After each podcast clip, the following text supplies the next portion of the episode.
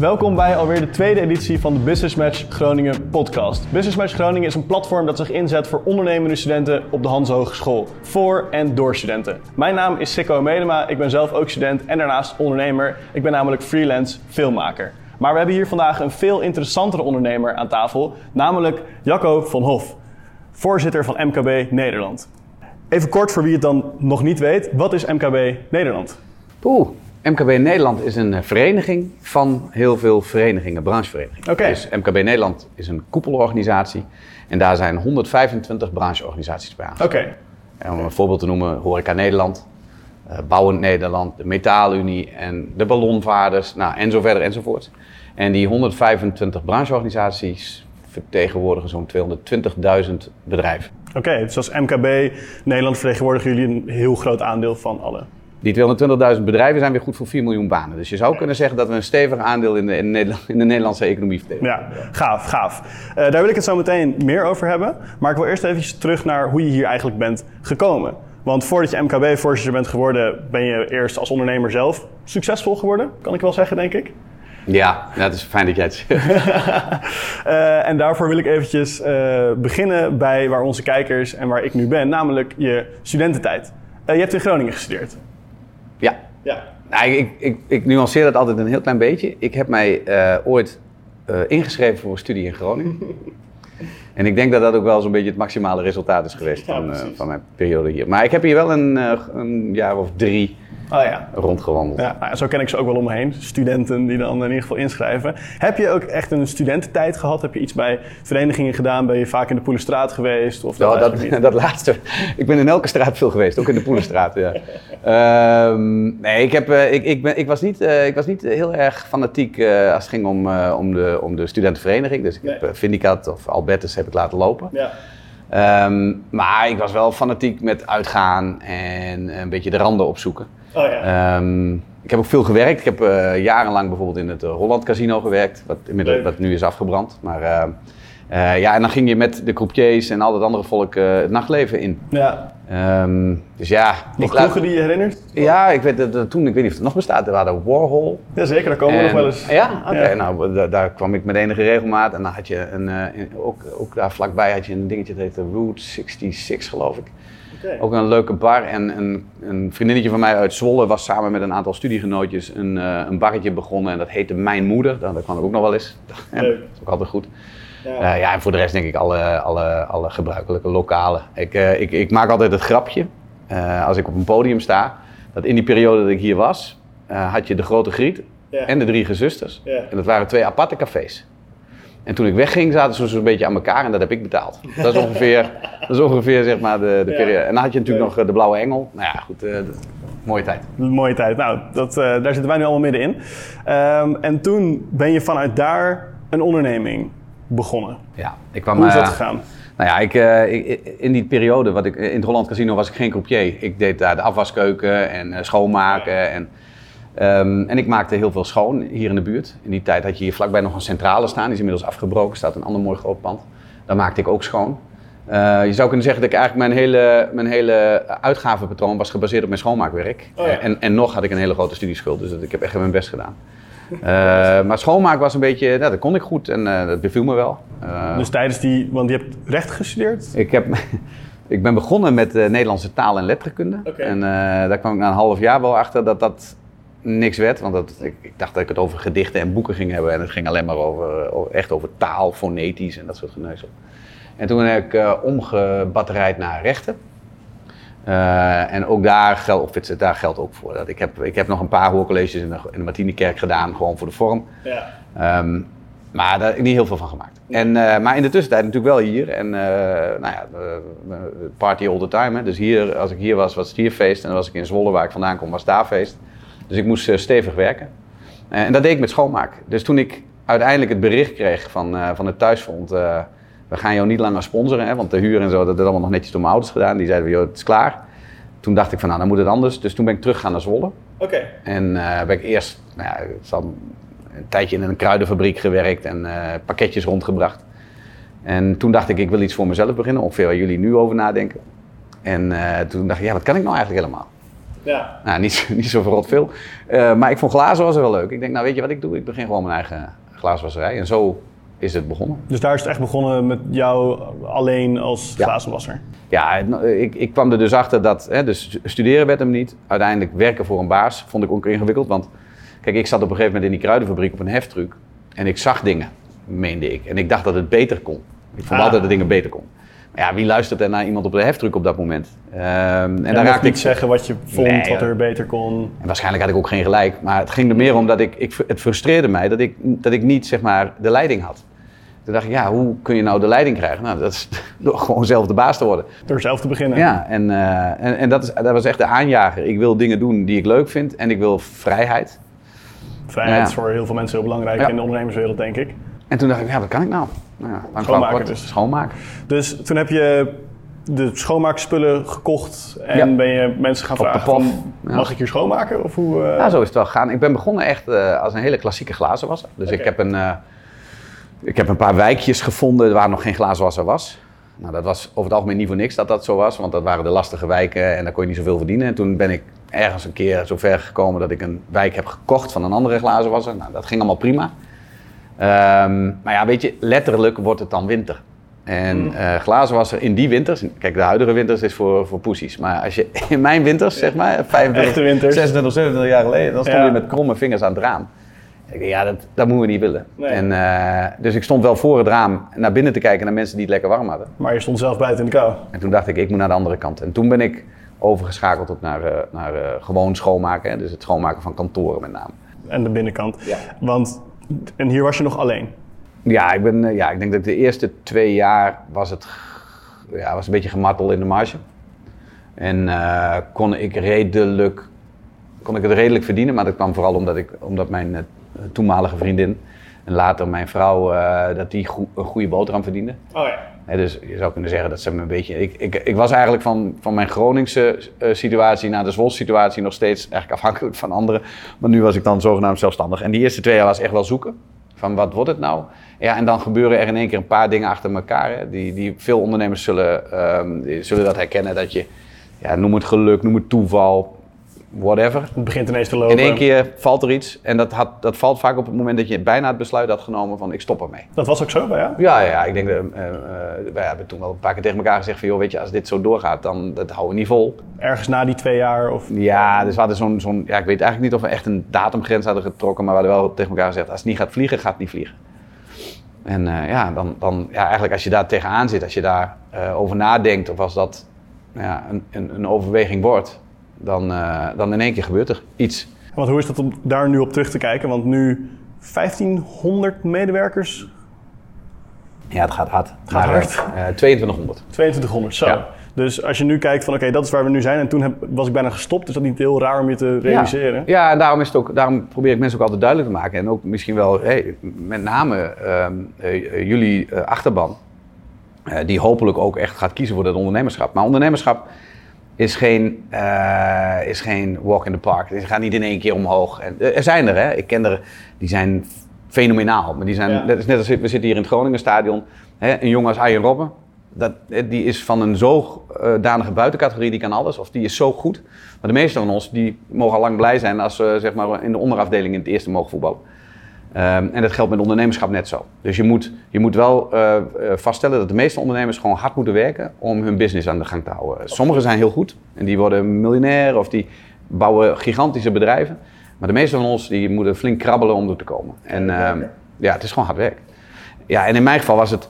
ehm, eh, als je nu zoveel jaar verder terugkijkt en zegt, want ik be- bedrijf bestond vorige week 27 jaar. 27 jaar, oké. Dan zeg je, jeetje mina, dat is een groot succesverhaal. Hè? Dus van Absoluut. 1 naar 2200, van ehm, een, een, zeg maar beginnen in, je- in een achterkamertje thuis met een, eh, met een printertje eh, naar eh, vier kantoren. Allemaal prachtig. Maar wat je doet, is je haalt alle, alle niet-succes uit de vergelijking. Ja. Hè? Dus je, je kijkt alleen naar wat is- ging er allemaal goed. Goed. Ehm, nou, de kans dat dat nog een keer allemaal goed zou gaan, die acht ik vrij klein. Ja. Dan kom ik weer op het casino, je moet af en toe een keer geluk hebben. We het af en toe een keer geluk hebben. Maar ehm, Maar ehm, het, is niet, het is niet vanzelfsprekend. Dus het is Nee. wel eh, het is hard werk. En wat is ook soms volgens mij juist goed om te kijken naar wat er dan minder goed is gegaan. Eh, want daar kan je meer van leren dan de successen.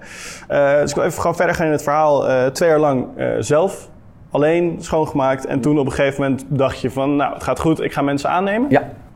Hoe was dat om mensen aan te gaan nemen aan het begin? Lijkt me super spannend namelijk. Ja, maar in die tijd, ik neem dat nu, hè, ik ben nu als MKB-voorzitter, Ja. zit ik veel natuurlijk ook op dat onderwerp ondernemerschap, ook in de Kamer. Ik zit er vanavond nog om, eh, om een investeringsmaatregel investerings, eh, eh, ehm, die het kabinet wil nemen, om die te bepleiten. Maar waar ik vooral heel veel nadruk op leg, is maak het nou ondernemers mogelijk om weer mensen in dienst te nemen. Hè? Dus ik zeg altijd, eigenlijk zou iedereen die nu ZZP'er heet, maar eigenlijk ondernemer is, net Ja. als ik vroeger in mijn eentje, Ja. hè, als glazenwasser, ehm, vrij, vrijwel ja, bijna vanzelf zijn eerste werknemer aan moeten nemen. Dus van Oké. 1 naar 2. Dat zou de grootste groeisprong zijn die Nederland kan maken, van Ja. 1 naar 2.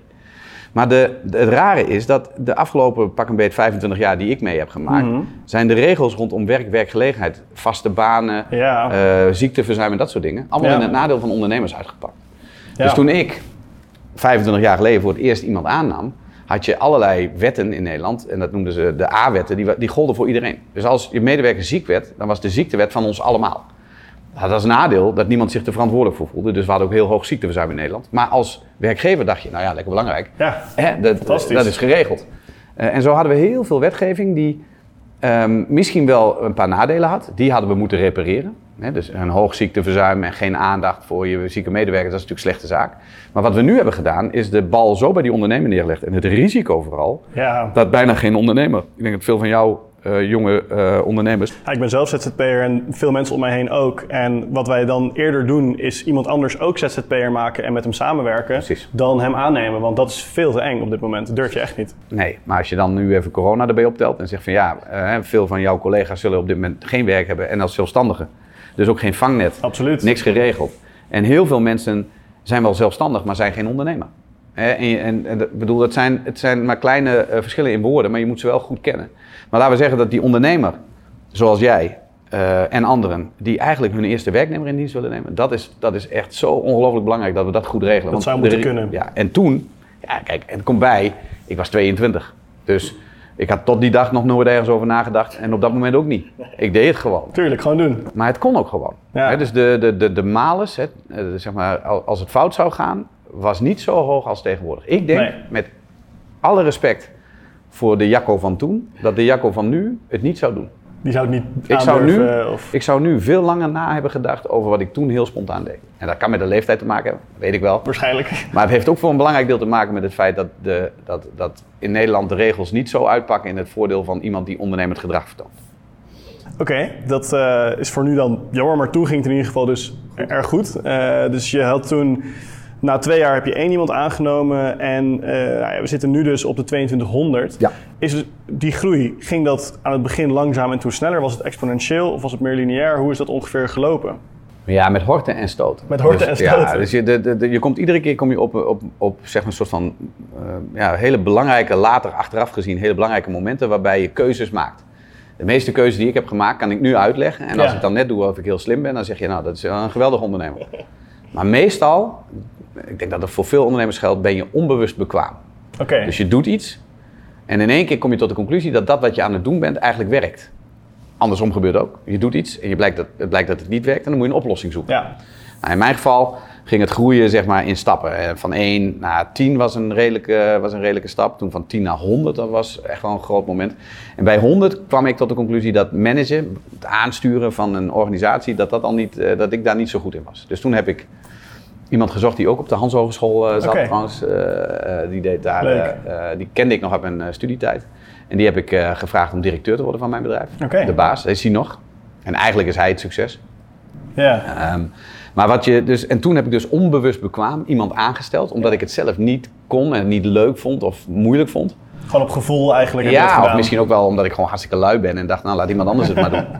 Maar, gevoel? Maar, wat, maar wat, ook, wat ook uiteindelijk achteraf gezien de belangrijkste eh, driver was, ik heb toen onbewust bekwaam een keuze gemaakt. Neem iemand aan die beter is dan jij. Ja, En van, toen ik doorkreeg, hé, dat werkt hartstikke goed. En eigenlijk word ik er niet minder van. Hebben we afgesproken dat iedereen die we gingen aannemen beter moest zijn dan ik. Nou, en, dat, en dan wordt het weer bewust. Hè? Dus, en zo zijn we weer doorgegroeid. Uh, en elke stap, elke omvang heeft dan weer zijn eigen uitdaging. De ene keer gaat het over geld, de andere keer gaat het over de vorm waarin je organisatie, hè, hoe je je organiseert. Dan gaat het over je persoonlijke leiderschap. Ik heb op dit moment helemaal geen rol meer in mijn bedrijf. Helemaal geen rol meer? Nee. En dat is niet omdat ik lui, oh ja, ik ben nog steeds lui, maar niet omdat ik, niet omdat ik, per, sal, omdat ik per se uit dat bedrijf hou, maar omdat er feitelijk gewoon geen plek meer voor mij is. Iedereen, iedereen daar kan wat hij kan, beter dan ik het kan.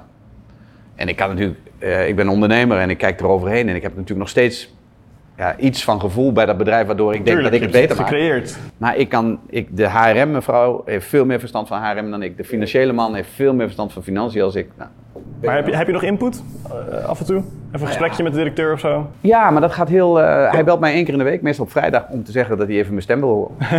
en meestal heeft ja. hij niks. Vandaag zouden we trouwens, want uh, we zijn nu dus in Groningen en we nemen vandaag een schoonmaakbedrijf over in Groningen. Okay. ik zou erbij zijn om de handtekening te zetten, ja. maar dat, qua tijd lukte dat allemaal niet. Uh, en dan vinden ze het dus ook niet zo belangrijk dat ik er ben. Want die handtekening nu wordt wel gezet, alleen ik kan er niet bij zijn. Nee, dus, uh, even symbolisch is het wel mooi ja, als je hem even zet. En dat zijn ook wel de dingen waar ik me druk over maak. Hè, van waar moeten we nou, uh, zeg maar in de, in, de, in de toekomst, nabije toekomst, maar vooral middellange termijn, waar moeten we nou naartoe? En ik heb ook heel veel tijd om daarover na te denken. En, dus, en, ik, en ik krijg natuurlijk heel veel informatie in mijn nieuwe rol over waar het met ondernemerschap met Nederland naartoe gaat. Dus het geeft mij ook wel wat voordeel. Voor daar weer, tuurlijk. Hey, um, vanaf de 1 uh, naar de 100, hmm. wat is daarin, uh, denk je, de grootste fout geweest die je hebt begaan? Wat je misschien anders zou gaan doen, de grootste... Nou, de grootste valkuil is dat uh, als de ondernemer zelf denkt dat hij eh, de beste is, hè, dus dat, dat heb je heel lang. Je bent heel lang, heb je het idee dat het is van jou. Het is jouw bedrijf, dus jij moet wel de beste zijn. Dus wat je doet, je neemt mensen aan die minder goed zijn dan jij. Want dan, kan je er, kan je dan ben je de baas. Ja, dan weet je meer. Ja. En het grappige is dat heel veel mensen, in ieder geval uh, veel mensen uh, zoals ik, ook mensen aannemen die heel erg lijken op ik. Want die vind ik namelijk leuk. Ja, dat is Want waarom zou ik mensen aannemen die ik niet leuk vind en die dingen zeggen die ik niet prettig vind of die dingen doen waar ik me niet fijn bij voel. Klinkt logisch, ja. Dus wie neem je aan? Allemaal mensen die ongeveer hetzelfde kunnen als jij, een beetje hetzelfde in elkaar steken als jij. Terwijl je als je het goed doet in een bedrijf, juist je eigen weerstand creëert. Dus iemand op financiën moet niet zoals ik een gat in zijn hand hebben. Dat werkt niet echt. Die moet juist zeggen van we moeten besparen. We Precies, moeten hou even de cijfers in de gaten, we moeten de lonen betalen. En, en dat, ja, dat vergat ik op een gegeven moment. En in het begin kun je het nog dichtlopen met enthousiasme. En ik was heel erg van de voorkant, dus er kwamen zoveel klanten aan de voorkant binnen dat er altijd genoeg was. Maar aan de achterkant had ik niet door wat er allemaal uitvloog. Um, nou ja, dat, dat heeft gewoon, dat, dat is een proces, daar ga je door en als je er niet kapot aan gaat, dan leer je er hopelijk iets van. Um, en in mijn geval, nogmaals, ging het er dus om dat je, het begint ermee dat je van jezelf vaststelt, ben ik um, Arjen Robben, een vrije linksbuiten, ben ik maar gewoon een noeste verdediger, ben ik een keeper, wie ben ik? Dat je dan weet hoe je het andere, de rest van het veld moet vullen. Exact. En uh, op een gegeven moment moet je zorgen dat je in de positie van de trainer komt. En als je, als je echt goed je best hebt gedaan, word je technisch directeur. En vervolgens nou ja, schoppen ze je naar de KNVB. En dat is ongeveer wat er met mij is gebeurd. Ja, precies. Maar, um, de KNVB. Dus, ja, dus het is heel belangrijk dat je snapt um, waar je eigen beperkingen zitten.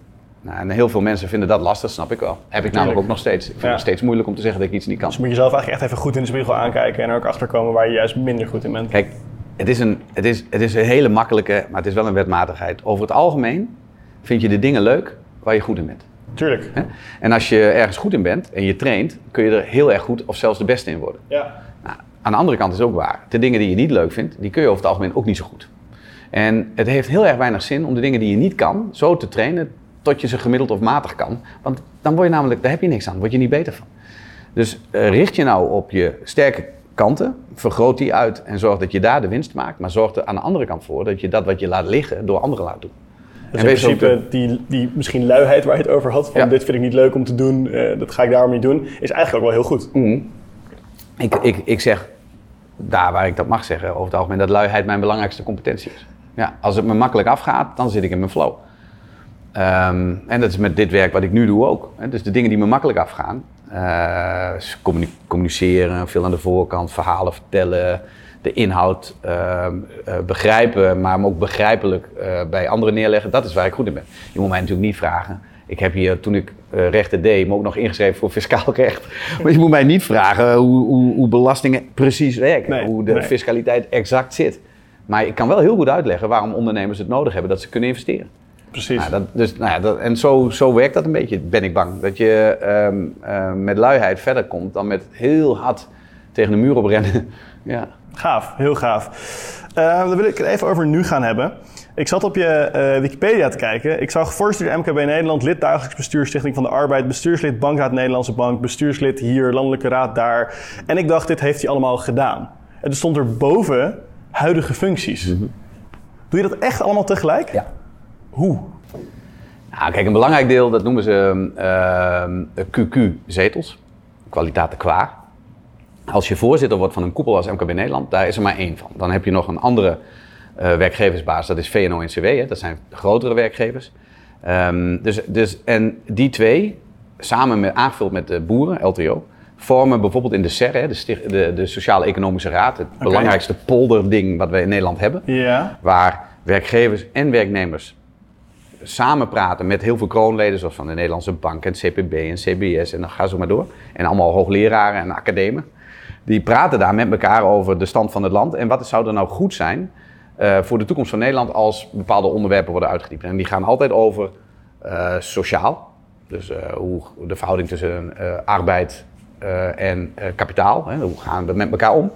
Uh, maar ook uh, wat is de impact bijvoorbeeld van industrie op klimaat en hoe kunnen we dat veranderen? Dat soort onderwerpen. Dus al die, het zijn wel heel verschillende dingen, maar ze hebben allemaal dezelfde het is de polder. doelen. Dus de SER is de polder. En als voorzitter van MKB Nederland heb je QQ automatisch een, een zetel in de SER. Dus ik zit in het dagelijks bestuur van de SER. Ja.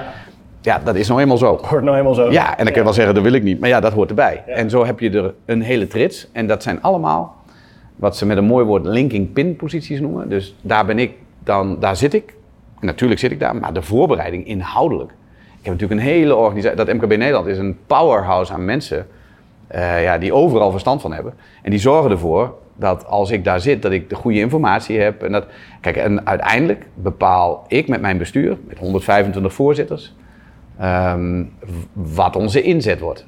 Maar dat kan ik alleen doen als ik heel goed gefundeerd, heel goed weet hoe het in elkaar zit. Nou, daarvoor heb ik echt de beste brains uit Den Haag zitten bij mij in de Mali-toren. Fantastisch. En, uh, en die zorgen ervoor dat ik geen, uh, geen blauwtje loop. En, en daarom kan ik daar zitten. Dus ik zit in de bankraad. Ja joh, de Nederlandse bank, ik, debet en credit, ik weet nauwelijks hoe het zit.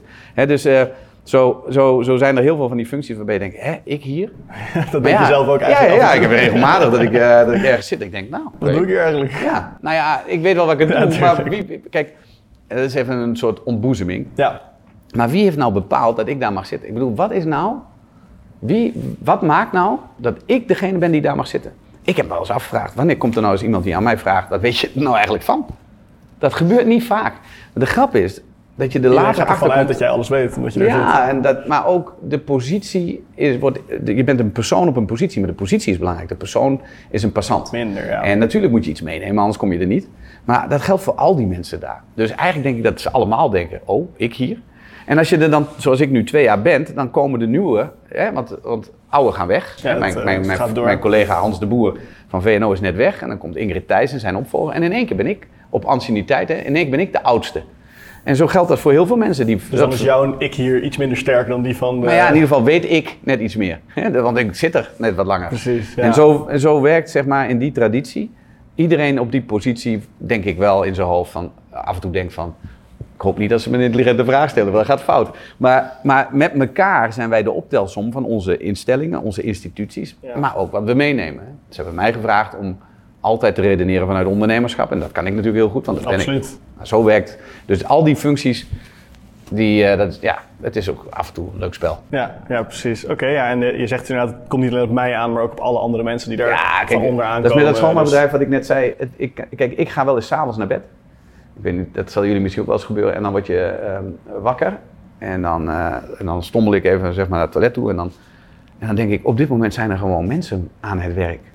Dus ik heb ooit een gedachte gehad. Mhm. Eh, dat is een bedrijf geworden. En nu zijn er mensen aan. Ik lig hier gewoon te pitten. En er zijn nog steeds mensen voor mij, niet voor mij, maar met mij, Ja, aan gaaf. het werk. Heel gaaf. En dat gaat soms 24 uur per dag door. hè, En 7 dagen per week. Ehm, en als je dat realiseert, moet je ook wel een klein beetje nederig zijn. En denk je, ho ho, ik ben dan wel de, misschien de oprichter. En ik, en, ik, en ik heb het geluk dat ik nog steeds de, de aandelen van dat bedrijf heb. Maar er zijn 2200 mensen bezig om mij beter te maken. Dus ik sta op de schouders van 2200 mensen. Ja. Nou, eh, datzelfde geldt ook als je voor MKB Nederland dingen mag doen. Moet je wel realiseren dat je namens 220.000 bedrijven daar staat te kletsen. Dus je kunt niet particuliere meningjes erop nahouden alleen maar. Je kan niet alleen maar zeggen wat je zelf vindt. Je moet echt, je moet wel weten namens wie je daar staat. Je moet vertolken wat het hele ondernemerslandschap en, in en dat maakt wel, eh, af en toe moet je dan ook wel gewoon even, moet je wel ah, nederig, maar je moet wel even goed weten wat je aan het doen bent daar. Ja. Humble. Ehm, heb je naast dit alles dan eigenlijk nog tijd om ondernemer te zijn? Want dat is misschien wel wat je uiteindelijk het leukst vindt en wat je het liefst aan het Ja. doen wil zijn, maar heb je er nog tijd voor? Nou, toen, ik, eh, toen ze mij vroeg, ik ben twee jaar geleden gevraagd. Mijn voorganger eh, eh, die, was net vertrokken, midden in zijn periode. Oké. Ehm, en ehm, dus toen ze mij vroegen, toen zeiden ze, nou ja, op basis van wat, wat er gebeurde en hoe, hoe het gaat bij MKB, willen we, zoeken we een voorzitter voor drie dagen in de week. En dan kun jij nog twee dagen in de week bij je bedrijven bezig blijven. Dat vond ik wel een redelijke deal. Klinkt super. Dan heb ik ook nog een beetje wat om handen. Ehm, maar die drie dagen, dat werd vijf dagen. En eh, eigenlijk al zeven dagen. Maar ik ben een holist. Er is er maar één van mij. En ik sta aan of ik sta niet aan. En het maakt mij niet uit wat ik doe. Dus ik ben, vol in. Ik ben altijd bezig. En eh, ik kan tegenwoordig met al die moderne communicatieapparatuur, ik kan mijn collega bij Novon, het een van de schoonmaakbedrijven, een appje sturen en dan wordt het geregeld. Ik kan de cijfers bekijken. Ik heb vanochtend de bankstanden gehad en de opgeschoonde winst. En, en, en zometeen ga ik weer naar Den Haag en ga ik eh, die Tweede Kamersessie voorbereiden. En eh, morgen heb ik minister-president Rutte op mijn eigen congres online, net als dit. Gaaf. En eh, moet ik ook weer. Hè, dus, het- en maar in de tussentijd kan het maar zo zijn dat ik met mijn uitzendbureau, wat ik ook nog heb, even moet nadenken over, over moeten we nog ergens iets overnemen en een vestiging beginnen. Nou ja, Dus snel tussendoor kan je lang verhaal kort, wel- ik ben altijd ik. Ja. Dus ja, ik kan heel veel nog wel. Als het me over de schoenen loopt, ja, dan houdt het op een gegeven moment op. En of je nou voor MKB bezig bent, eh, voor Novon of voor het uitzendbureau, je bent altijd eigenlijk vanuit een ondernemend standpunt bezig. Dus Kijk, als je, je, kunt, als je, je kunt jezelf sowieso niet zo makkelijk ver- veranderen. Moet je ook eigenlijk helemaal niet willen. Je verandert wel, maar dat heb je niet door. Ehm, maar eh, je, ja, je bent eigenlijk altijd bezig vanuit eh, zeg maar, wat je zelf voelt, vindt en ervaren hebt. Ja, en wat je mij ook laat doen, je krijgt mij erbij. Ja, zo Ja. simpel wordt het. En welke functie vind je het leukst van wat je nu hebt of misschien hebt gehad? Welke functie vind ik het leukst? Nou, ik, ik, ik moet eerlijk zeggen, ik vind dat, dat voorzitterschap van MKB Nederland echt heel erg leuk. Ik vind Tof. het besturen, net als dat ik het bedrijf besturen moeilijk vond, vind ik het besturen, dus zeg maar het echt bestuurlijke werk. Een vergadering leiden, stukken doornemen, notulen afhameren, dat soort gedoe. Dat vind, dat, ja, dat vind ik, ja, precies, dat vind ik gedoe. Ja. Ehm, maar eh, naar voren lopen en met elkaar zeg maar, onze standpunten inbrengen, of zoals nu in coronatijd, eh ja, wekelijks gewoon met het kernteam van het kabinet onze, onze, onze, ja, onze beelden delen over hoe het gaat met ondernemers, wat er moet gebeuren, dat noodpakket eh, eh, ehm, bijwerken.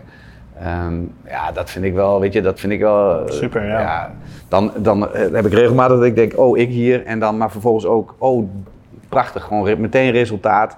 Zien dat je iets hebt betekend voor ondernemers. Als er ergens iets niet goed gaat, dat aankaarten en het oplossen. Ja, dat, zijn wel, eh, dat vind ik wel heel erg mooi om te doen. Heel gaaf. Ehm, even over het ondernemerslandschap. Ja. Eh, tegen de tijd dat ik ongeveer jouw leeftijd heb, wat hoop je dan? Hoe oud was je? ik ben 21. Wat hoop je dan dat er is veranderd? Ja, weet je, kijk, veranderen.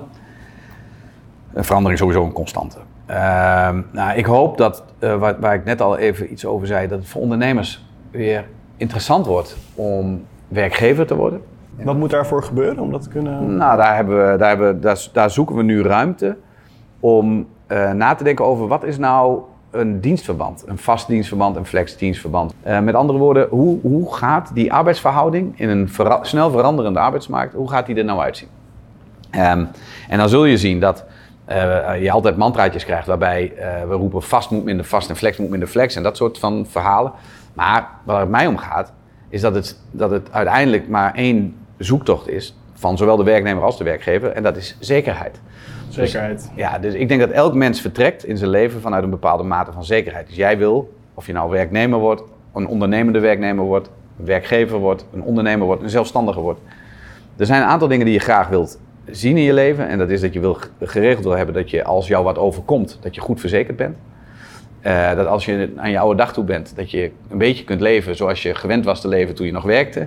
Hè? En dat je ehm, eh, nou ja, een aantal dingen die onderweg kunnen gebeuren, kunt managen. Ja, dat wil iedereen. En die zekerheid, hè, dat je als je naar de bank gaat, dat je, of je nou werknemer bent of ondernemer, dat je een huis kunt kopen, als het er is. Uh, nou, allemaal van die dingen waar je nu vaak een vaste baan voor nodig hebt om te kunnen aantonen Absoluut, ja. dat je recht hebt op geld, dat je iets kunt lenen, dat je, nou ja. En ik denk dat juist een splitsing moet worden gemaakt tussen de zekerheden die elk mens zoekt, een soort basiszekerheid, Ja. en de zekerheden die je aan een baan eh, koppelt. En dan op het moment dat je die andere zekerheden zekerder maakt, namelijk je kunt altijd een huis kopen, ook al ben je zelfstandige, ook al ben je even werknemer, ook al ben je even zonder werk.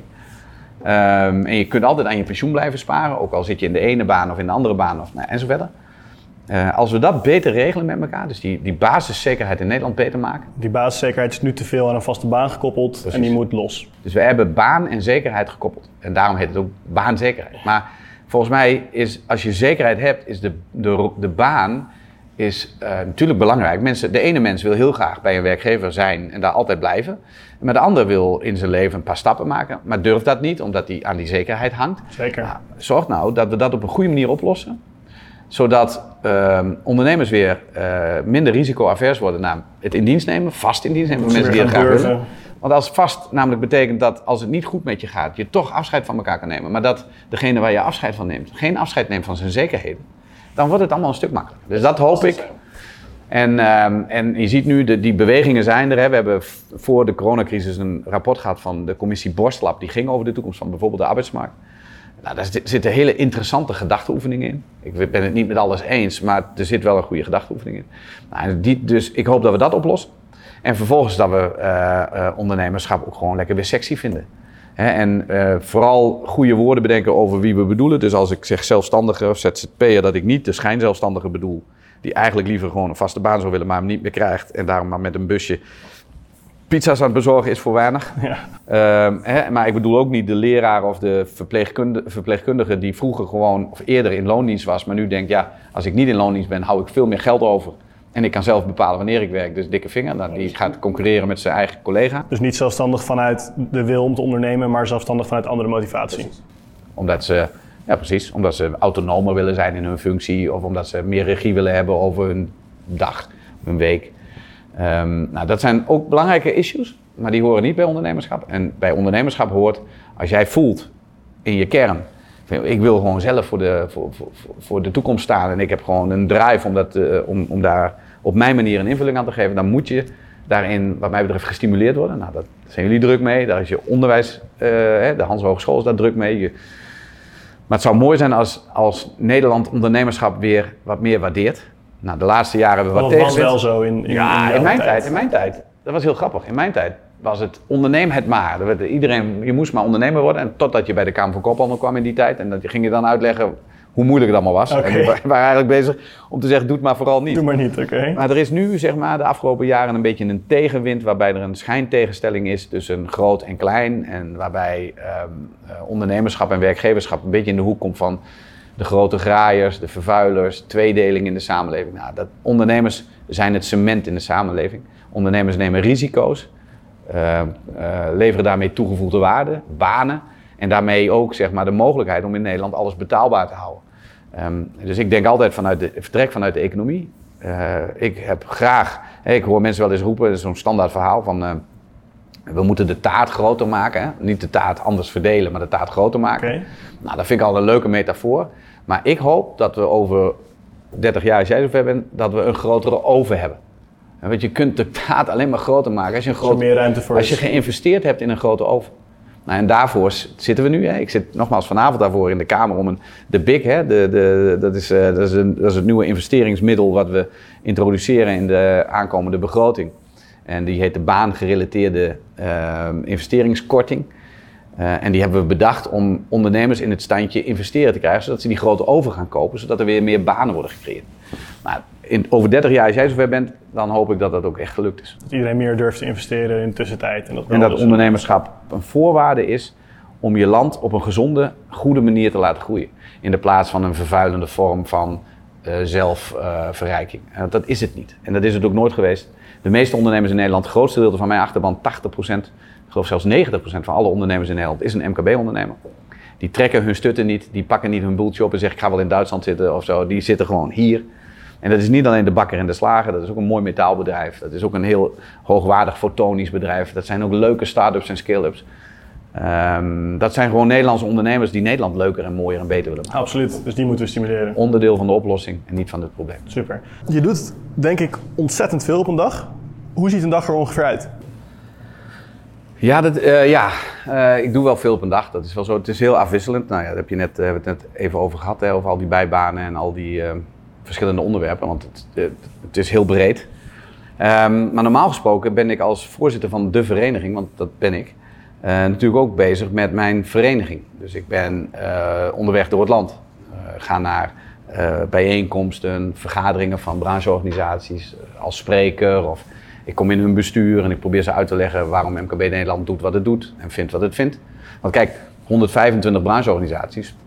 Je zou denken, nou, dat is, die willen allemaal hetzelfde, maar zo werkt het natuurlijk niet. Jij moet ze mee samenbrengen. Ja, want de, de ballonwaarders, die willen in de kern iets heel anders als de, de mensen, als de begrafenisondernemers. En je zou bijna zeggen, die hebben een tegengesteld belang. Ah. Dus, uh, um, en dat werkt op heel veel niveaus zo. Hè? Dat, uh, bijvoorbeeld daar waar bijvoorbeeld de detailhandel en de retail uh, op dit moment heel graag een btw-korting zouden willen, zodat consumenten weer meer gaan besteden, zijn er heel veel anderen die zeggen: nee, nee, nee, we hebben investeringsgeld nodig. En dat is, dat is ook een gevecht, dus je moet het altijd wel managen. Nou, dat probeer ik in het land te doen, dus ik ben veel op reis uh, en dicht bij mijn ondernemers, dat is natuurlijk mijn rol. Maar ja, dat, we hebben nu ja, een half jaar, zeven maanden corona en alles ligt stil. Dus alles is Teams. Ik krijg vierkante ogen van mijn iPad. Oh. Um, maar je merkt ook dat daardoor de, de hele balans is verschoven. Dus ik ben, toen ik aantrad, toen had ik een soort van standaard zinnetje. Zei van, ik ben niet naar Den Haag gekomen om, uh, om te leren hoe Den Haag werkt. Ik ben naar Den Haag gekomen om Den Haag uit te leggen hoe de rest van Nederland werkt. Precies, dus je reist door het hele land. Om en dan kom ik terug naar Den Haag en dan leg ik het daar neer en dan ga ik weer weg. Um, maar nu heb ik wel in de gaten, nu ben ik eigenlijk wel echt alleen maar in Den Haag druk. Uh, en dat is ook heel belangrijk, want alles wat nu besloten wordt, is meteen ook effectief. Of in ieder geval, dat hopen we. Maar in ieder geval wordt ook direct ingezet. Hè. Dus we, we, we, geven nu miljarden uit waar we vroeger over miljoenen, soms jaren konden dimdammen. Dus je stem is nu even heel belangrijk in Den Haag. Ja, en dat er goede dingen gebeuren. En dat we ook dat, dat, dat onderlinge draagvlak ook gewoon goed houden. Hè. Want dit kan alleen als je elkaar vasthoudt. Want als je tegen elkaar begint te knokken, ja, dan komt er niks. Dus ik ben nu wel heel erg uh, uh, Haags bezig. En het voordeel daarvan is dat ik dus weinig reistijd heb. Um, dus eigenlijk relatief veel tijd in de dag. Nou ja, het nadeel wat ik al zei is dat je het persoonlijk contact heel erg mist. Maar daar zullen heel veel mensen, ook veel studenten last van, ja. van hebben. Dus ja, het is afwisselend, maar uh, de locatie niet. Hè. Ik, ik heb in Den Haag een appartementje naast het werk. En uh, ja, dus ik, en dat is één zebrapad en dat loop ik af en toe een beetje over. En uh, voor de rest, ja, dat is eigenlijk wat dat ik zie. Dat is het, heen en ja. weer. Ja. En de ministeries natuurlijk. Ja. Oké, okay, gaaf. Um, ik wil het nu even gaan hebben over studenten die kijken en die nog niet precies weten wat ze willen misschien en die willen gaan ondernemen, die naar zitten kijken. Mijn eerste vraag aan jou is, wat zou jij zeggen tegen jouzelf vroeger als student? ja, dat is, dit is, ik vind een ongelofelijke gewetensvraag. um, maar heel kort iets toelichten. Gewoon puur omdat ik, het is een soort van wijsheid hè, die je dan krijgt. Kijk, toen ik 22 was, 23 en begon met mijn bedrijf, toen was dat bedrijf een soort van een kloon van mij. Dus ik ken het bedrijf hetzelfde. Nou, man, ik heb je net uitgelegd dat het bedrijf verandert. Er komt nieuw DNA bij, steeds meer nieuw DNA. En dan op een gegeven moment wordt het een beetje je kindje. Het lijkt nog wel op jou. Alle slechte eigenschappen zijn van de moeder. En zo gaat het dan door. En heel langzamerhand wordt het van een kleinkind een nazaat. En dan ergens wordt het een portret op de muur. En je ziet dus dat het bedrijf heel erg verandert vanuit het, vanaf dat DNA van die Vanaf jouzelf. oorspronkelijke oprichter. Dus het bedrijf verandert. Maar je denkt van jezelf altijd dat je een soort constante bent. Hè? Want ik ben ik. Oh, ik was toen ik en ik ben nu ik. Een soort rechte lijn. Maar de werkelijkheid is dat de ik van toen op echt voor geen meter meer lijkt op de ik van nu. Nee. Dus de ik van nu is nu hier, mijn bedrijf is nu daar en dat is een enorme kloof. Maar datzelfde geldt voor de ik van nu en de ik van toen. Dus ja, ik zou best wel tegen de ik van toen willen zeggen. Ik, maar ik weet dat de ik van toen een ongelooflijk koppige eikel was. Je gaat echt niet geluisterd.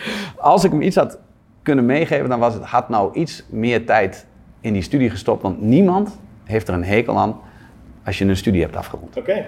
En ik had altijd haast. Ik vond op mijn 223ste dat ik al ver achterliep bij alles om mij heen.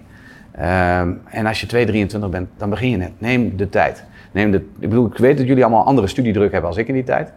Um, maar wat jullie doen, uh, wat veel mensen doen, Eh, neem de tijd om je te ontwikkelen. Of in, begin alvast wat in ondernemerschap. Of ga bestuurlijk werk doen. Of ga een tijd voor mij wat op de bank liggen naar het plafond kijken. Maar maak wel je studie af, want niemand heeft er een hekel aan. Als jij, als jij een cv hebt waarop staat HBO-opleiding afgerond, heb je bij mij, de, de ik van nu, heb je een streepje voor. Terwijl een beetje oneerlijk misschien om Ja, ja nee, maar kijk, ik ben, kijk, het is natuurlijk prachtig, dat zei ik in het begin ook al, om als je van 1 naar 2200 zegt, nou dat is een succesverhaal. Dat is een opgaande lijn, die man heeft alles onder controle. Ja, dat is niet waar. Het is heel vaak bijna fout gegaan. Lees het FD van dit weekend, maar er staat een leuk verhaal over, een paar keer dat, een leuk interview met mij over hoe fout het kan gaan. Ehm, dus, maar datzelfde geldt natuurlijk ook voor de weg die ik heb afgelegd in relatie tot mijn studie. Ik denk, als ik een studie had afgerond, had mij dat niet in de weg gezeten. Hè? Uh, het was wel een mooi fallback scenario geweest. Als het niet goed was gegaan, had ik in ieder geval nog iets om op terug te vallen. Zeker. Nou, dat had ik niet. En het is goed gegaan met mij. Maar ik kan je er een heel aantal aanwijzen die het op dezelfde manier geprobeerd hebben als ik. En met wie het niet goed is afgelopen. Dus met andere woorden, en het is helemaal niet stichtelijk, want weet je, waarom, weet je, de mooiste tijd van je leven is je studietijd. Absoluut. En ik heb er op een of andere hele rare manier, ik heb natuurlijk leuke dingen gedaan, heb ik net verteld, maar ik had dat veel beter moeten doen. Dan had ik, ik had er veel meer gebruik van kunnen maken, ik had er veel meer van moeten genieten. Ehm, en natuurlijk moet je af en toe ook vakken halen. En natuurlijk is het soms ook heel vervelend als je denkt van, goh, en ik zou nog zoveel graag of dit of dat. Per saldo is het de mooiste tijd van je leven. Ehm, de mooiste tijd om jezelf te vormen in ieder geval. Dus ik zou zeggen tegen mijn toen, zou ik zeggen, jongen. Maar ook wat ik ook had gezegd, doe iets waar je passie ligt. Dus ik ging, ik, ik ging rechten doen. Ik bedoel, hoe heb ik het kunnen bedenken? Hoe, hoe heb ik het toen kunnen bedenken? Nou, niet. Ik had uh, misschien uh, Hans Hogeschool moeten doen. Ik was veel meer een schoolsjongetje. Dus ik had misschien wel, ehm, wat nu facility management heette, dat heette toen hogere huishoudschool of zo. Het was misschien passender geweest voor waar je heen bent gegaan. Uiteindelijk had me dat veel verder en veel beter voorbereid, theoretisch, op de praktische kennis die ik jaren heb moeten verzamelen. Dus ik had misschien facility management moeten doen. Maar allemaal achteraf. Ja, het zijn wel goede tips, want ik, ik, twijfel zelf ook vaak genoeg van, nou zou ik nou maar gewoon stoppen, want volgens mij kan ik veel beter gaan ondernemen dan mijn studie afmaken. En veel mensen om me heen ook, ja ik doe dit, want daar zit geld in. Niet ik doe dit, want ik vind het leuk. Dus ik denk dat de tips, uh, maak je studie nou af en kies iets waar je passie ligt, dat die voor heel veel studenten heel, heel nuttig uh, kunnen zijn. Ik hoor bij onze evenementen op, op de netwerkborrels die daarna zijn, best wel vaak mensen zeggen van, ik wil heel graag ondernemen. En dan zeg ik, oh leuk, wat wil je gaan doen? En dan zeggen ze, dat weet ik nog niet. Hoe kom je erachter welke kant je op wil? Ja, dat is ook, ook dat ik, er is niet een. Uh, er zijn mensen die weten vanaf dag één. Uh, ik wil dit of dat worden. En dat kan, uh, dat kan ondernemer zijn, dat kan voetballer zijn, of dat kan arts zijn, of dat kan kok zijn. Dat mag alles zijn. Metselaar. Sommige mensen weten het gewoon. Die weten het vanaf de eerste dag en dat kun je ook anders. Je weet gewoon, die gaan dat gewoon doen. En er zijn er heel veel die weten het niet, de meeste. En wat veroorzaakt nou je richting? Dat is over het algemeen toeval. En mensen willen toeval en geluk nog wel eens bij elkaar stoppen. Um, maar toeval uh, ontstaat alleen als je heel veel effort stopt in wat je aan het doen bent. Dus mensen denken wel eens dat toeval iets is wat, wat, wat voorbij komt. Nee, je moet wel naar toeval toe. anders gaat het niet goed. Maar toeval bepaalt vaak of je in één keer merkt, ik kan iets goed. Dus dat kan een vakantiebaan zijn. Dat kan een keuze zijn voor een beroep. En erachter komen dat dat beroep je niet interesseert. Maar wat je er omheen moet organiseren wel kan zijn omdat je ouders iets doen waar jij heel erg interesse in hebt. Het kan ook zijn dat je hobby in één keer, en misschien in jouw geval, je hobby in één keer uh, blijkt toch wel heel erg leuk te zijn om je geld mee te verdienen. Zeker. Um, maar nogmaals, dat, dat grootste deel daarvan noemen we toeval. Maar je komt alleen aan toeval toe als je ook iets doet. Dus je moet ergens hard aan het werk gaan en dan kom je erachter komen, misschien vind ik dat wel niks. En dan ga je ergens anders weer eh, mijn droom was het niet om, om schoonmaker te worden. Ik denk dat het, en ik gun het ook eigenlijk iedereen, ik denk dat het voor heel veel mensen nooit de droom van hun leven zal zijn om schoonmaker te worden. Er zijn er wel een paar hoor, mensen met smetvrees zijn goed voor mij en uh, mensen met een slecht huwelijk heb ik ook graag. Maar, um, maar je wil eigenlijk niet de rest van je leven schoonmaker zijn. Um, dus het is, als je erin rolt en blijkt dat je er goed in bent uh, en dat het toch in één keer carrièrekansen biedt. Ik heb in mijn organisatie de mensen hoog in de ranken, in de, in de ranking zeg maar, dus de mensen die op posities zitten in mijn organisatie, zijn vooral operationeel excellente mensen die stappen hebben gemaakt en tot de conclusie kwamen: hé, hey, ik kan heel goed schoonmaken, maar ik kan ook heel goed leiding geven. En dat, daar ga ik in door. Dus vanuit het schoonmaken naar het leidinggeven, niet vanuit het leidinggeven binnenstappen. Nee, wij, het, het is allebei waar. Hè. Ook, je hebt soms ook mensen van buiten nodig. Ook in een, in, een, in, een, in een bolwerk waar heel veel van je eigen DNA nog in zit. Heb ik af en toe natuurlijk ook die jonge honden van de, van de, van, van, van de facility management nodig. Die hebben trouwens ook heel veel. Heel veel stagiaires en afstudeerders en weet ik veel. Dus we doen heel veel eh, met uh, jongelui. Ja, Maar eh, eh, ja, dus je hebt het allebei nodig. Jong bloed met nieuwe inzichten. Maar ook mensen die gewoon om, in het werk hun passie hebben ontwikkeld. Nou ja, dat geldt voor ondernemerschap net zo. altijd. Ik denk niet dat je goed kan ondernemen zonder dat je passie hebt voor wat je eh, wil gaan doen. Dan, ehm, je bent op een gegeven moment misschien ZZP'er of je hebt misschien een klein bedrijfje. En moet je dan alleen doorgaan of een compagnon zoeken? Poeh. Ja, ook dat is weer een gewetensvraag. Kijk, ik denk dat eh, als je een onderneming wilt. En sommige mensen. eh, nou, laat ik het anders zeggen. Kijk, mensen zijn complexe wezens. Er zijn mensen die het beste functioneren als ze gewoon één en alleen. Hè? Dus alleen, al het vermoeden van ik ben de baas, wat ik net ook uitlegde over mezelf. We kennen ook mensen die ik ben de baas tot hele hoge hoogte hebben uitgevoerd. En ook echt in staat zijn geweest hun bedrijf heel groot te maken, maar wel vanuit een hele directieve positie. Ik ben de baas, ik regel dat. Er zijn ook mensen die zeggen, joh, ik heb er helemaal niks meer met dat baas en ik wil delen. Ik wil zoveel mogelijk mensen mee laten delen en we worden samen de baas. Ook prachtig, heel mooi model. Ehm, als je ervoor staat en je bent van delen, dus je kunt zeg maar afscheid nemen van het alleenheerschappij, alleenheerschap, ehm, dan is een compagnon best oké. Want dan ga je samen je, je, zeg maar, je, je competenties bij elkaar optellen en dan word je samen meer dan één. Word je sterker? Maar je kunt tegenwoordig ook als ZZP'ers eh coöperatieve netwerkjes bouwen, waarbij je af en toe de een inspringt en dan de ander. En kijk, in mijn tijd heette, ik weet niet hoe dat toen heette, toen hadden we nog niet echt ZZP'ers geloof ik, dan was je gewoon ondernemer. Ehm, maar je kunt natuurlijk op hele bijzondere manieren nu netwerken bouwen. Ehm, ik begrijp het niet zo goed, hè, want het is niet mijn wereld, maar ik zie het wel gebeuren. Eh, dus ja, ik zou niet bang zijn om te delen. Laat ik dat, dat is misschien het allerbelangrijkste. Ja, dus bang. wees nou niet bang om te delen. Eh, alles wat je voor jezelf houdt, dat is hartstikke lekker. Maar weet je, je hebt er niet zo heel veel aan, want het is van jou. En eh, nou, dan kun jij ervan genieten. Maar delen is veel leuker. Delen is veel leuker. Ja, absoluut mee eens.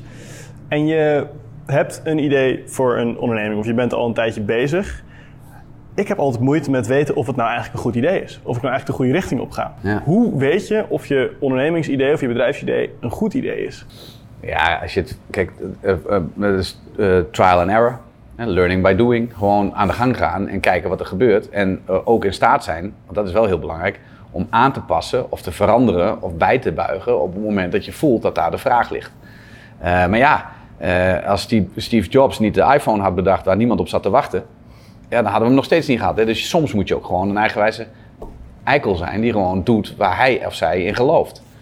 Ehm, dus het hangt er een heel klein beetje vanaf waar je idee zit. Als je in een idee zit, wat, dus als je nu besluit, niet doen nou jongens, maar om een schoonmaakbedrijf te beginnen, hè, mijn concurrent te worden. niet doen, niet doen. Nee, nee, ja, jawel, er is heel veel ruimte voor concurrentie. Ja. Ja, dan moet je het natuurlijk niet hebben van je creativiteit. Eh, er, er valt niet zo heel veel meer te ontwikkelen in het eh, uitvoeren van die schoonmaak. Dus dan moet je nagaan, zit er iemand te wachten op het type schoonmaakbedrijf wat ik wil zijn? En dan kun je natuurlijk eh, een niche zoeken, zeggen van nou ik ga alleen voetbalstadions schoonmaken. Of je zegt, ik ga alleen maar werken met mensen die een sociaal of een, eh, een afstand tot de arbeidsmarkt hebben. Dus eh, kwetsbare mensen. Is ook een leuk eh, nieuw model.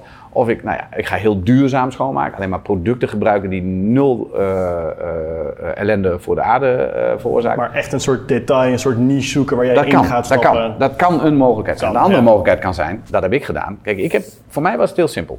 Ik denk, als nou 90% van mijn markt is schoonmaken van kantoren en scholen. Dat is 90% van de totale schoonmaakmarkt in Nederland. Moet ik daar zijn, want daar is het meeste van. Valt er ook het meeste te halen. Ja, logisch. Toch? Dus ik ben er juist voor gegaan van, nou, ik kies juist helemaal niet. Ik pak gewoon Van alles. van het meeste een beetje. Nou, zo, zo, zo gaat dat. Maar in deze nieuwe wereld van jullie, waarin elke dag zeg maar wel weer een nieuwe business opportunity ligt, omdat de technieken het in één keer mogelijk Gaat heel software, hard. kennis, data, ehm, AI. Ja, trial and error. Gewoon doen, error. kijken Eh, werkt het niet, opnieuw beginnen. Niet bang zijn om te falen. Gewoon Nee, doen, je moet nooit bang zijn om te falen. Wat is nou het ergste wat er kan gebeuren? Ja, niet zoveel vallen en opstaan, hè? Precies. Ik bedoel, en eh, het ergste wat er kan gebeuren is dat je, dat je, dat je, dat je, dat je zelf denkt van, wat heb ik niet goed gedaan? Nou, ja, nou, Ja, en dan inderdaad. Natuurlijk eh, een beetje uitkijken met geld. Hè. Dus voorkomen dat je dus een goede vorm zoeken. Zorgen dat je niet eh, de rest van je leven aan je schuld hangt. Maar goed, ik heb langer aan mijn studieschuld gehangen dan aan... Gaan we ook veel last van hebben waarschijnlijk hier, allemaal lang studeerders. Dus dan eh, zal je ook een ja, alleen jullie hebben er echt wat voor gedaan. En, eh, dus, nou ja, toen maar. Ehm, als laatste wil ik het nog eventjes, als het kan, over geld hebben. Ehm, is dat voor jou een grote motivatie geweest? Ehm, nee. Maar de eerlijkheid gebiedt te zeggen dat je, dat, dat je eigenlijk alleen maar kan zeggen dat geld niet belangrijk is als je er genoeg van hebt. Absoluut. Dus ik zie heel vaak mensen getuigen van ja, nee, het is allemaal. Maar dat, natuurlijk is er, is er ook een groep met een hele andere bron die geld daadwerkelijk niet belangrijk vindt. Eh, maar ik heb natuurlijk niet. Ik ben, ehm, ik ben niet van ik moet alles hebben. Maar ik hou best wel van een beetje bling bling. En, eh, dus ik heb best wel een tijd lang eh, gebuffeld om te zorgen dat ik het heel goed heb. En dat mijn kinderen het goed hebben. Dat was wel een beetje het doel van... Ja, ik denk wel dat het heel lang ook in je overweging wel een belangrijke rol speelt. Dat je hard werkt om het goed te hebben. Hè, dus een soort van beloning voor het harde werk. Nu eh, ben ik niet, ik ben geen verzamelaar. Dus het is niet, ik, ben niet meer in de, in de- ik zit niet meer in de wedstrijd van ik wil meer of iemand anders heeft meer. Of, nee, dat, maar nogmaals, dat komt omdat ik het, denk ik, in ieder geval voor mijn doen genoeg heb. Dus het is altijd wel makkelijk zeggen. Ja, want als je, als je ook alleen maar meer geld wil, het houdt ook nooit op dan, denk ik. Nee, er ja. blijft altijd iemand met meer. Voor mij was het nooit een, een, een trigger. Ik had niet, nee. Dus ik ben nooit zo bezig geweest met van heb ik dan meer dan die ander? Of is dat wat ik heb mooier dan wat die ander heeft? Dat was niet mijn drive. Mijn drive was wel financieel onafhankelijk zijn. Ben je financieel afhankelijk? Is het allemaal gelukt? Ja, ik ben financieel onafhankelijk, ja. Ja, dat is gelukt. En eh, weet je, daar ben ik ook wel heel dankbaar voor. Maar als je dat bent, dan kun je dus dingen doen zoals nu eh, die rol bij MKB Nederland. Dan, dan eh, kun je ook zeg maar, wat afstandelijker en wat vrijer naar je bedrijf kijken en daar ruimte bieden aan mensen. Prachtig Dat natuurlijk. is allemaal, dat kan. Maar nogmaals, eh, het was geen motivatie in zichzelf, maar ik ben er wel blij mee. Dat is uiteindelijk wat op. Dus ik denk dat je wel kan zeggen dat je een flinke drive moet hebben gehad om hier te zijn gekomen. Ja. Wat zou dan misschien meer de motivatie zijn? Waar zou het meer vandaan? Nou, voor mij heeft wel heel lang. Maar dat is. Kijk, dat kan- ik dan achteraf, durf ik ook achteraf gewoon veel makkelijker te zeggen. Ik denk wel dat ik heel lang een soort ehm, minderwaardigheidsgevoel had over mezelf. Hè? Dus ik had niks afgemaakt. Het lukte niet met de studie. Ik had jongens en meisjes die bij mij op de middelbare school zaten, die wel. En die hadden allemaal. Hè, die, die maakten allemaal al stappen. Ehm, ik als, ook als schoonmaker. Toen ik wel mijn eigen bedrijf had, kwam ik natuurlijk bij bedrijven die al succesvol waren. Of ik kwam bij ik, een advocatenkantoor waar ik moest schoonmaken en de mensen me niet aankeken. Dat waren de mensen die dezelfde opleiding hadden gedaan als ik ooit aan begonnen was. Dus ik heb wel heel lang het idee gehad dat ik iets moest bewijzen. Ah, bewijs staan. Ehm, eh, en dat heeft mij wel in het begin wel geholpen. Ik heb het nu helemaal niet meer, hè. ik ben er helemaal klaar mee. Maar ik denk wel dat ik zeg maar, de eerste tien jaar eigenlijk om me heen aan het kijken was en nee, nee, nee, nee, nee, deed ik tegen mensen. Ze zeiden, nou, dat had je niet gedacht, hè? En ik, had, ik heb het nog wel eens gehad, hoor. Ik weet dat ik op een gegeven moment werd ik door een lokale voetbalclub benaderd. eh, of ik daar sponsor wilde worden. En ik werd benaderd door een oude leraar van mij, Oh. meneer Freulich. Dat is prachtig natuurlijk. Ja, en die leraar die gaf, eh, die, die, eh, die, die vertelde mij eigenlijk bijna elke les als ik binnenkwam, Jacco, van jou komt niks daarvan. En hij was een Duitse, hij was een gevluchte Oost-Duitser. Jacco, van jou komt niks daarvan. Oh, En, eh, en toen kwam hij op een dag en toen vroeg hij of ik wilde sponsoren bij Berkham. En toen heb ik het gedaan om eigenlijk als een soort Om van, hem te laten om hem te laten zien dat het met Jacco best wel goed was. en, eh, dus ja, weet je, nee, ik denk dat we allemaal wel van dat soort drives hebben. Prestatiedrang. Ja, of je ouders wil laten zien dat het allemaal best goed is gekomen. Of, ehm, dus ja, natuurlijk is dat ook wel onderdeel. Maar daar, heb ik, daar ben ik nu wel vrij van. Ik ben nu meer, niet meer zo heel druk met eh, wat anderen ervan vinden. Dat, is wel, dat heb ik wel een beetje gehad. Ja, dat is cool. En ik denk dat uiteindelijk maakt het misschien ook niet zoveel uit wat je drive is. Als je maar iets hebt wat je motiveert, kan je Ja. gaan. Is, dat is ook zo. En eh, wat bij jou past, dat moet je gewoon pakken. Ehm, ik denk alleen, wat ik... Nee, je vroeg net, wat zou je tegen jezelf zeggen toen je studeerde? Wat zou je nou tegen die beginnende Jacco als ondernemer zeggen? Je maak je niet te dik over wat anderen van je vinden. Het is allemaal zo druk met wat anderen van ons vinden. En jullie generatie helemaal, omdat, omdat je ook nog eens een keer alles aan iedereen laat zien. Dus Ja. iedereen vindt er ook wat van. Ja. Jongen, maak je nou niet zo druk over wat anderen van, van je vinden. Het gaat erom wat jij van jezelf vindt. Dat is zo belangrijk. En daar heb ik de eerste jaren, was dat wel een beetje mijn brandstof. Maar je wordt er geen leuke mens van als je alleen maar bezig bent om te bewijzen aan anderen waarom je goed bent. Ehm, dus nou, weet je, iets, het kon onsje minder. Bewijs jezelf misschien meer tegenover jezelf dan Ja, weet je, je, bent- tegenover je, anderen. moet, je moet gewoon, je moet het een beetje met jezelf kunnen vinden. En dat is al lastig genoeg. Eh, dus maak je jezelf nou niet, maak het jezelf nou niet te moeilijk door je af te vragen wat anderen allemaal van je vinden. Want die vinden allemaal wat van je. Eh, en achteraf, later kun je wel vaststellen van wa- was mijn route de goede route. Ehm, maar zoek dat vooral heel diep bij jezelf. En nogmaals, ik heb het zelf ook gedaan. Dus ik, maar ergens onderweg was het niet voldoende voldoening meer, zeg maar. Hè, dat, maar ik, in het begin ben ik daar wel eh, had ik wel zoiets van, nou, ik zal toch even laten zien dat ik het wel kan. Is ook menselijk, snap ik ook. Dan als allerlaatste vraag voor kijkers die dan misschien toch nog twijfelen. Moet je gaan ondernemen? Nee, je moet niks. Is het een goed idee? Het is een, het ondernemerschap is echt een goed idee. Eh, maar ik wil ook ondernemerschap wel ruim definiëren. En dat, zeker in, in deze tijden. Ehm, eh, eh, eerder was het, toen ik begon, hè, de- ergens in begin jaren negentig, ehm, eh, was ondernemerschap een soort apart hok. Dus je was, was of de een of de ander. En zo had je allerlei hokjes. En één daarvan was ondernemer. Ehm, ik denk dat ondernemerschap veel meer eh, een, een, bijna een houding is geworden. Hè? Dus het is de manier waarop je omgaat met de wereld om je heen. Het is een ondernemende grondhouding. Eh, en dat kun je op heel veel plekken gebruiken, ook in een baan. Ook als ZZP'er en, en ook als je op een gegeven moment ondernemer wil worden en, werkgever wil worden en wil groeien. Ehm, en ik geloof dat tegenwoordig dat ook allemaal naast elkaar en na elkaar kan bestaan. Eh, dus eh, ik was in het hokje ondernemer en dus was ik altijd een ondernemer. En iemand anders was werknemer en bleef dus schijnbaar ook altijd maar een werknemer. Maar je kan ook ondernemend zijn. Je kunt een ondernemende werknemer zijn, maar je kunt ook een ondernemende werknemer zijn die tot de conclusie komt: ik ga het nu een tijdje voor mezelf doen. En, maar je kunt ook weer terugvallen.